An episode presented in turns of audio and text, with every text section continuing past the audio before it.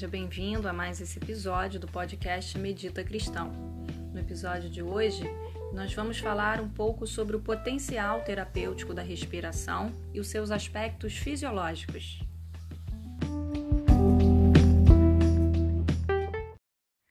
E no nosso encontro de hoje, eu queria falar um pouco eh, dos aspectos fisiológicos da respiração. É, levando em consideração o potencial terapêutico que existe na respiração e que tem sido estudado hoje é, por alguns ramos de pesquisa, eu queria, antes de entrar nos aspectos emocionais, falar um pouco dos aspectos fisiológicos.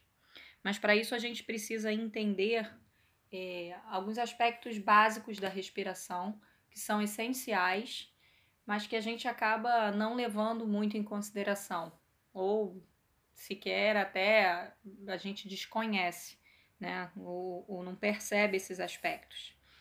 E primeiro eu queria falar de três aspectos básicos da respiração.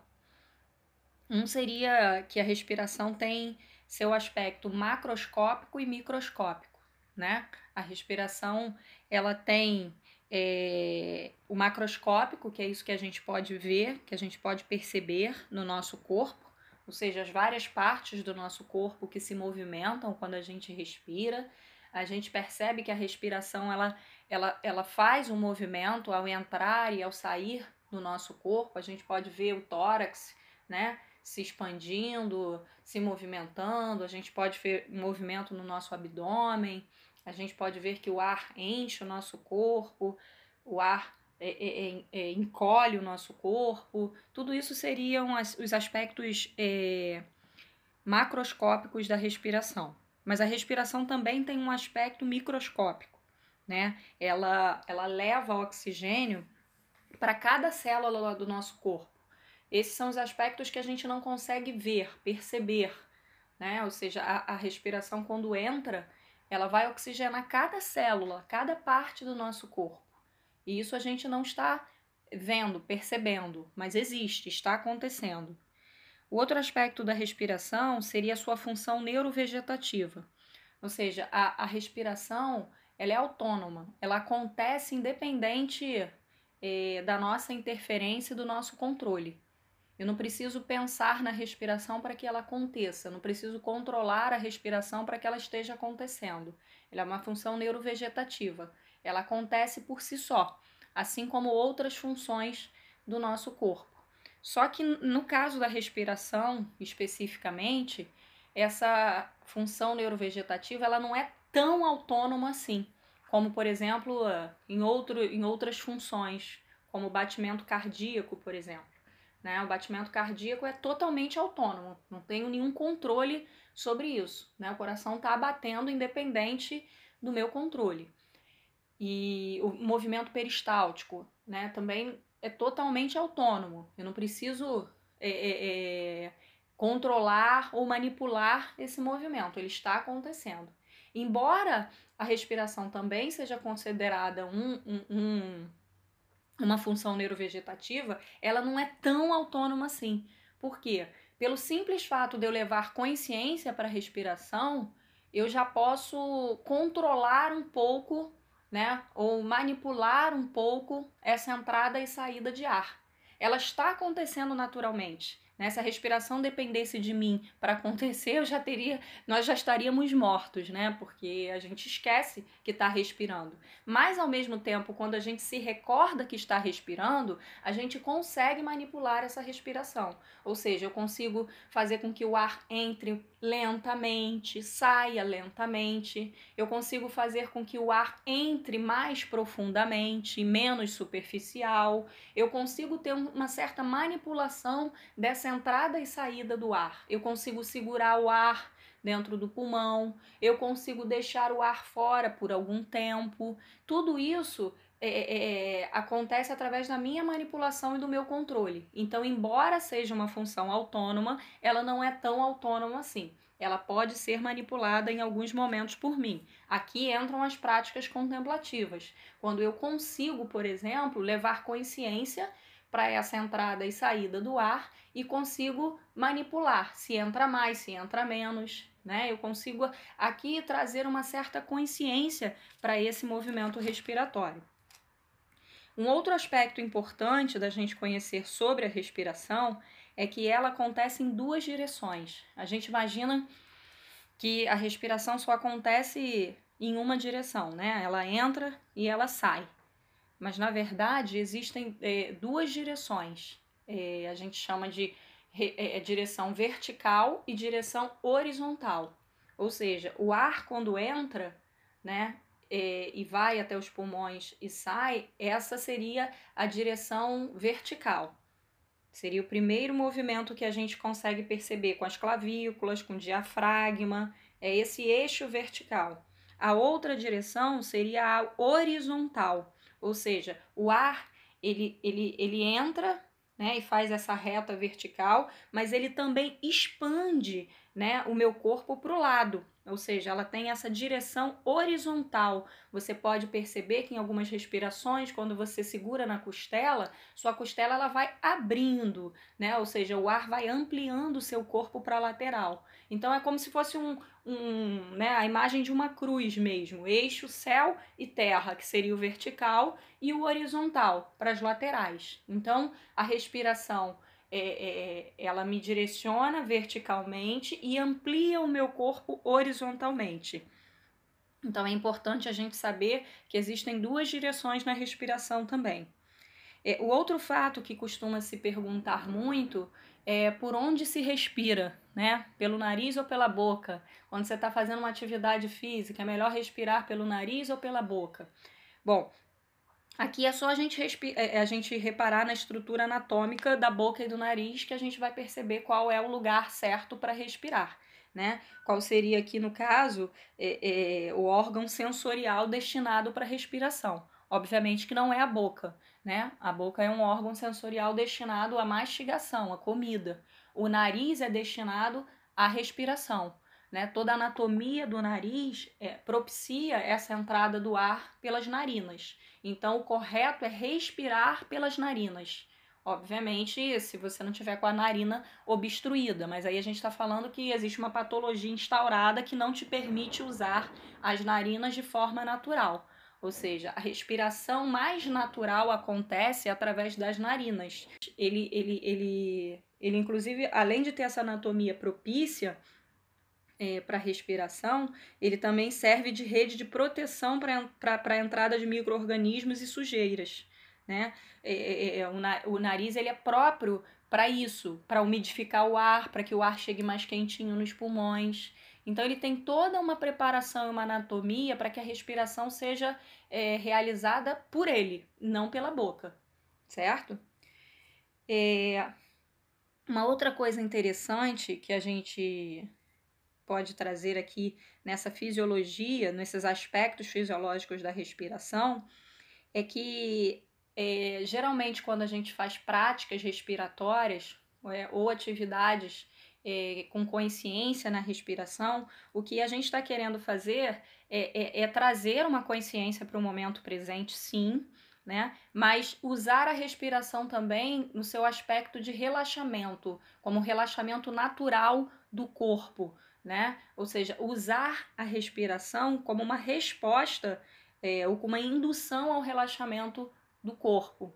Então, para que a gente possa usar a respiração como relaxamento natural do corpo, ou nesse aspecto, é, ou nessa potencialidade de relaxamento, elas precisam ter uma certa qualidade. Né? Ou seja, não é qualquer respiração que induz ao relaxamento. Porque às vezes a gente fala para a pessoa, respira, né? Respira. Só que não é qualquer respiração que vai ajudar o indivíduo a se tornar mais relaxado e mais consciente.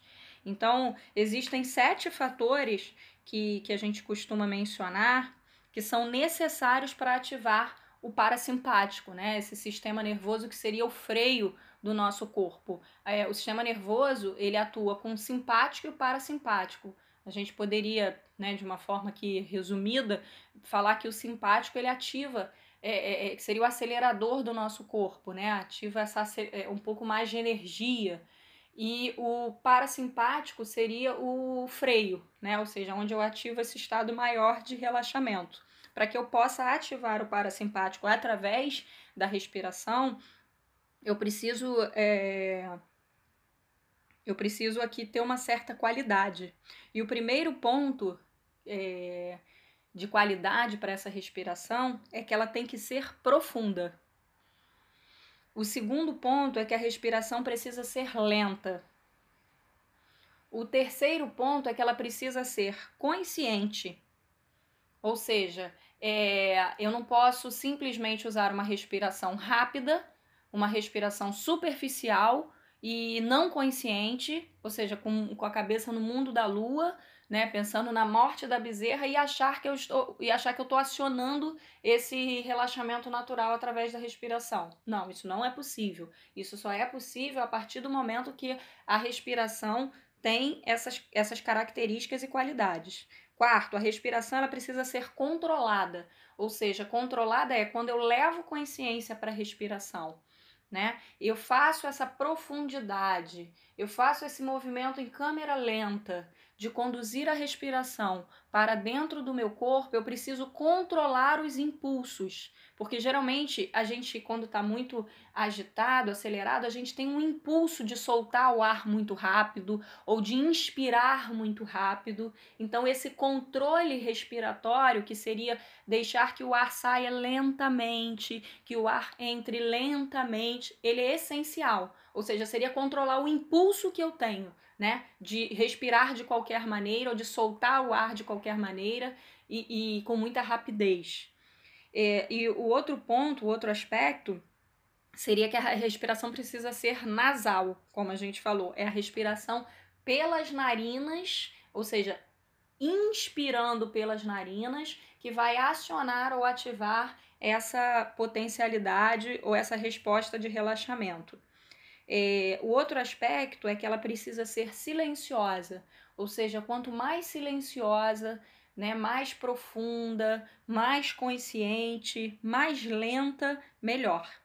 E por último, a respiração precisa ser completa, ou seja, é, quando eu respiro de forma completa, a gente vai perceber que a gente já não respira assim, a gente ingere muito pouco ar, a gente respira de forma superficial e curta, então a nossa respiração não é uma respiração completa que vai lá na base do pulmão, que passa, né, no meio, nas extremidades, ou seja, eu não completo, né, eu não levo ar suficiente para dentro do, do, do pulmão.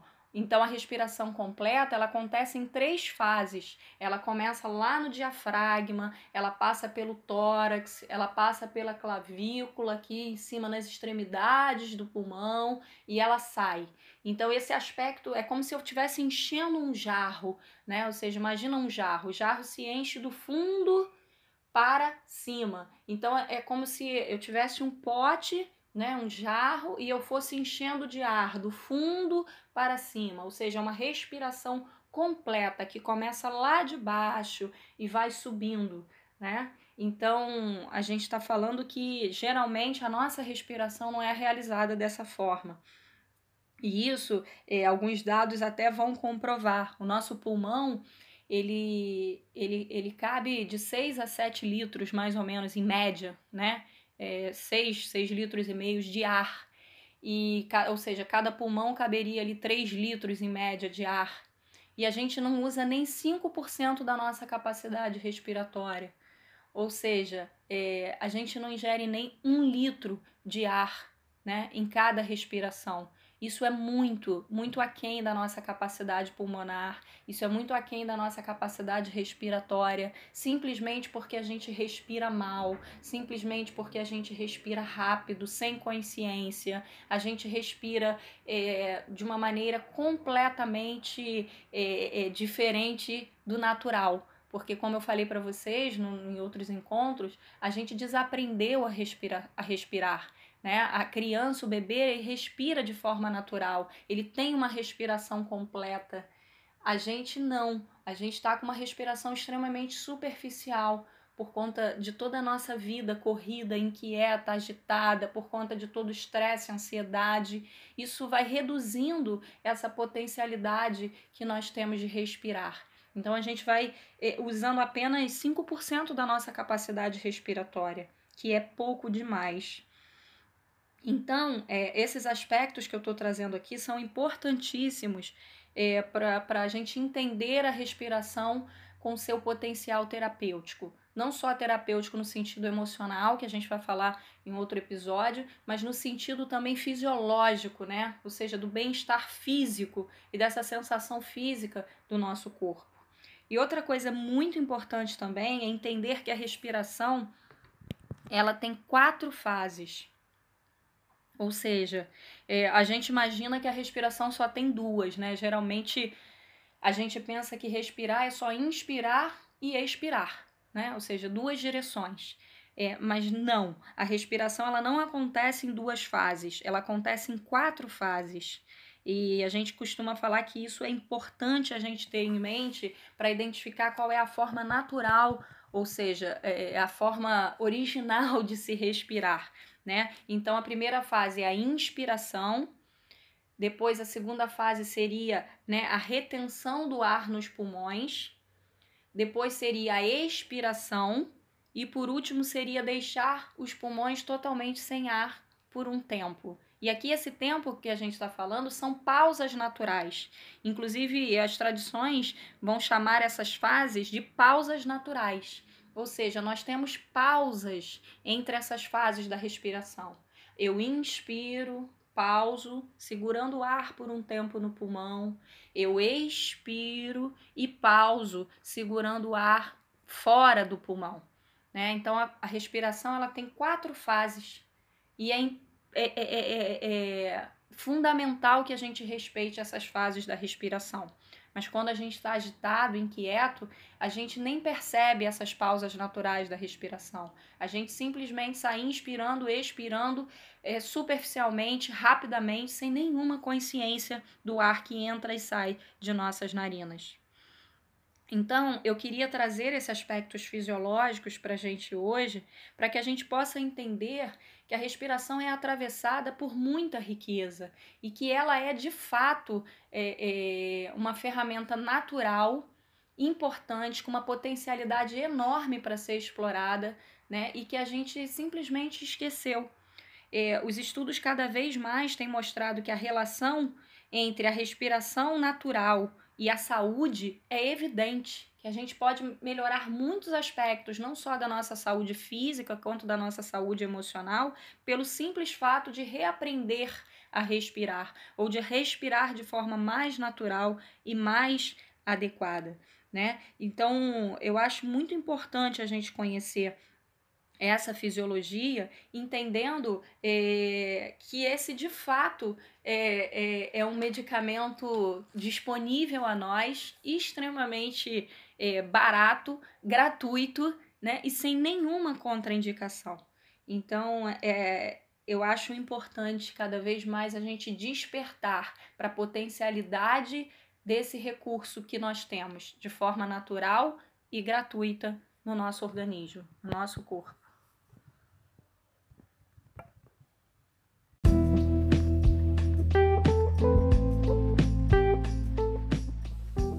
Nós chegamos ao final de mais essa introdução e eu te aguardo no nosso próximo episódio para falar sobre a respiração, seus aspectos emocionais e fazermos alguns exercícios práticos. Até lá!